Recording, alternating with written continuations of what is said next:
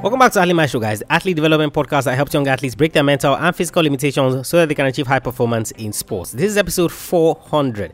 Always have a chip on your shoulder, develop a laser focus in your career, and learn to become an adaptable athlete.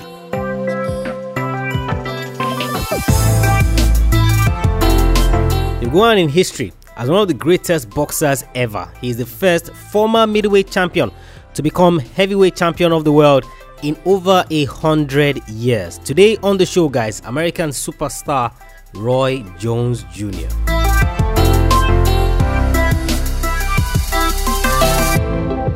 There are very few boxers in history who have achieved unprecedented feats in the long history of the sport. You think Muhammad Ali, Floyd Mayweather Jr., Manny Pacquiao, Oscar De La Hoya, Vasily Lomachenko, and a few others who have done things that others have not been able to do in the history of the sport. Roy Jones Jr.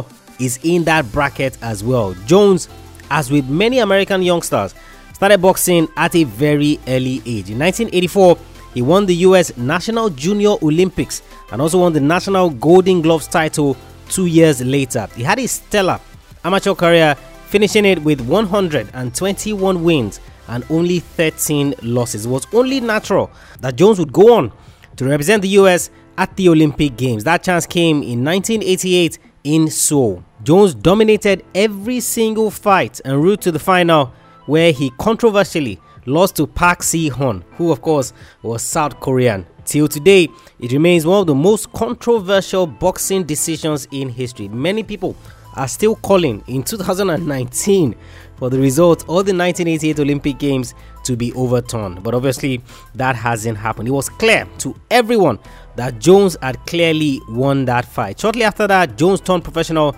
as a junior middleweight and had the determination to prove that the Olympic Games judges were wrong. He started his career with a 16 0 record with 16 knockouts. His first real test came in 1993 when he faced future Hall of Famer Bernard Hopkins. Jones won that fight by unanimous decision to become IBF middleweight champion of the world. It wasn't until 1997 that Jones would suffer his first professional defeat when he was disqualified in his bout against Montel Griffin, who at the time was also an undefeated boxer. Jones had knocked Griffin down but followed up with two punches while Griffin took a knee. In the rematch, five months later, Jones left no doubt, knocking Griffin out in the first round. Jones continued his impressive run, defeating the likes of Virgil Hill, Reggie Johnson, Glen Kelly, and Clinton Will, just to name a few.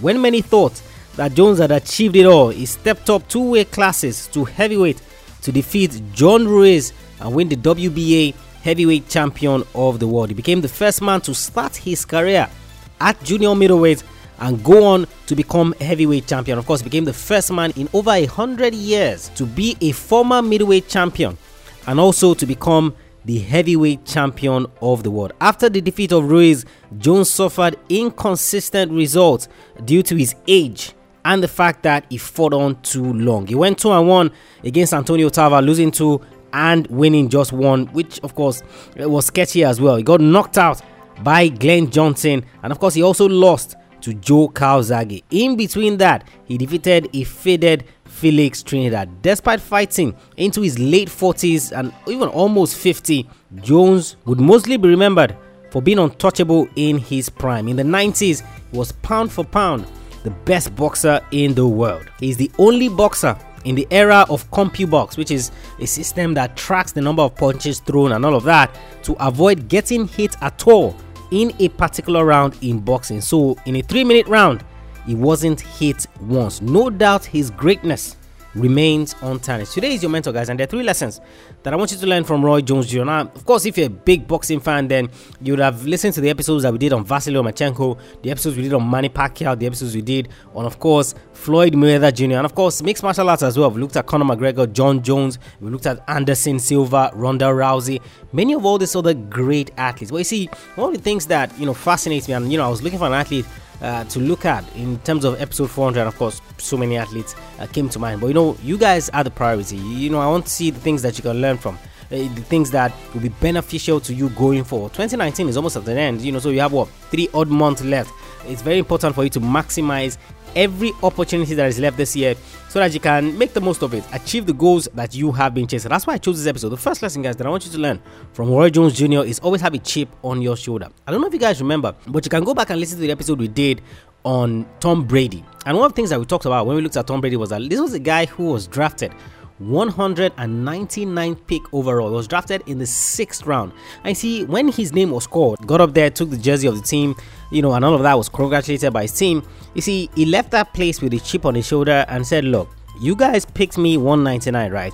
Don't worry, I am going to prove to you that I'm the best decision that the team made and that every other person that overlooked me made a massive mistake. Of course, guess what? Tom Brady is still playing currently and he's 42 years old. So when they were when he was asked, you know, that look, you've won five Super Bowl rings, you've won four Super Bowl rings, you know, you have all these enormous records in the NFL. Nobody's going to touch you. The only blemish that anyone can say is that Joe Montana, who people argue is the greatest quarterback in NFL history, never lost a Super Bowl final. But guess what? Joe Montana only won four Super Bowls.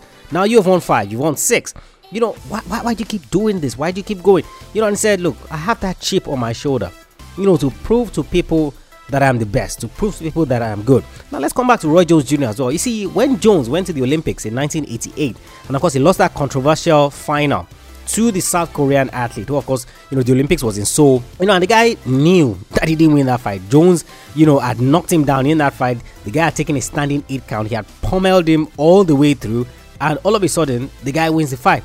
Everyone in the stadium was disappointed. Jones was disappointed. You know, and even uh, on the way out of the arena, you know, Jones asked the guy through an interpreter and he says, you know, uh, man to man, I just need you to answer this for me. Did you think that you won that fight? Of course, the guy said, no, no, I didn't win the fight. You know, I'm sorry that the judges did what they did. You see, from that point on, Roy Jones Jr. had a chip on his shoulder moving forward that look, I'm going to prove to people how good I am. I'm not going to leave any doubt. And that's why he started his career 16 wins, 16 of them by knockout. He wasn't going to get to a point where he was going to leave the decision in the hands of the judges so that they can now say eh, maybe he didn't win, maybe he won by split decision, or maybe he lost a fight. He always had a chip on his shoulder. You see, that's one thing that is beneficial to every single young athlete. You see, you have gone through some sort of experience in your career, however short it might have been, however long it might have been, whatever it is that you've been through, you're going to have gone through a spell where there's something that you did not like, or there's something that you are always trying to prove. You see, you need to use that as a motivation for you. You see, so that when you get to the point where you know you want to slack, or when you get to the point where you want to take it easy, or when you get to the point where you want to slow down, when you remember that chip on your shoulder, it kind of refocuses you. So when Roy Jones Jr. you know goes into any fight and he remembers that 1988 Olympic Games Games final, where of course won the silver medal. You know, it's going to be very, very disappointed. This also reminds me of Floyd Mayweather Jr., who also went to the Olympics, came out with a bronze medal. Of course, it was clear to everyone to see that in that semi-final, Floyd Mayweather Jr. had absolutely demolished his opponent. He absolutely won that, you know, and he deserved. Everyone thought I was going to go on to win the gold medal. Mayweather started out his career in boxing and said, "Look, nobody is ever going to beat me again. Guess what? Finish his rec- finish his fighting career with a record of 50 and oh, guys, you always have to have a chip on your shoulder, something that you want to prove. You see, it's good for motivation. It's good to keep you going. So the times that you think that you're sleeping, of course, one of the chips on the shoulder that I always recommend to every single athlete is that think about what your competitors are doing at this moment in time. You know, so when you don't feel like going to the gym and you want to sleep, think about it. You know, there's one guy in the far corner of the world who you're planning to meet at the Olympics or at the World Championships, or who is vying for the same position that you are going to vie in in any club that it is in the world. So let's assume it's football. So, you know, you're 18, you're 19, you're 20, you know, and you're training to get into a particular club so that a particular club signs you. Guess what? There's another guy on the other side of the continent in whatever country it is who is also thinking and dreaming and vying for that same position as well. You see, they are going to be training while you are going to be sleeping. Is that really what you want? Always have a chip on your shoulder, guys. That's first lesson.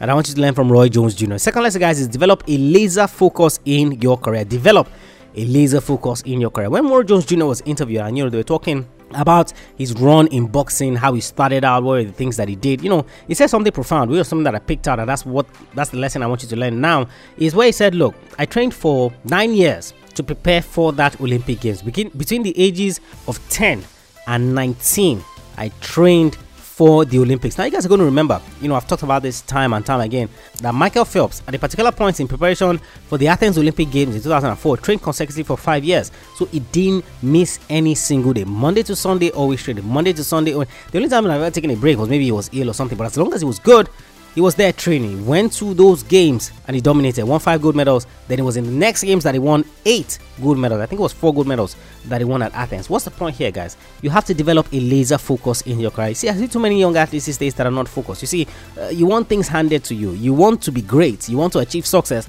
but then you don't want to put in the work that is required for you to get there. Imagine a guy who trains from the age of 10 to 19 just to get to the Olympic Games. You know, what kind of dedication would you have had? What kind of laser focus would you have developed? Imagine Michael Phelps every single day for five years, miss birthdays, family engagements, weddings, or anything that you could think of uh, that would have been fun, that would have been something that you would have wanted to enjoy. He missed all of that all because of his goal to get to the Olympic Games. And guess what? He went there, and of course, the rest, as they say, is history. Same thing uh, with Roy Jones Jr. Started out his professional career after the disappointment of the Olympics, you know, and he went on to bash every single opponent. Before his career took a downward spiral, he was 49 and 1, and the one defeat that he suffered was that disqualification against Montel Griffin. Guys, you have to develop a laser focus in your career. See, one of the things you know that is going to do you well, one of the things that is going to get you from where you are to where you need to be, the points that you're ultimately going is that dedication and that focus. Because you see, with the discipline that you're going to have,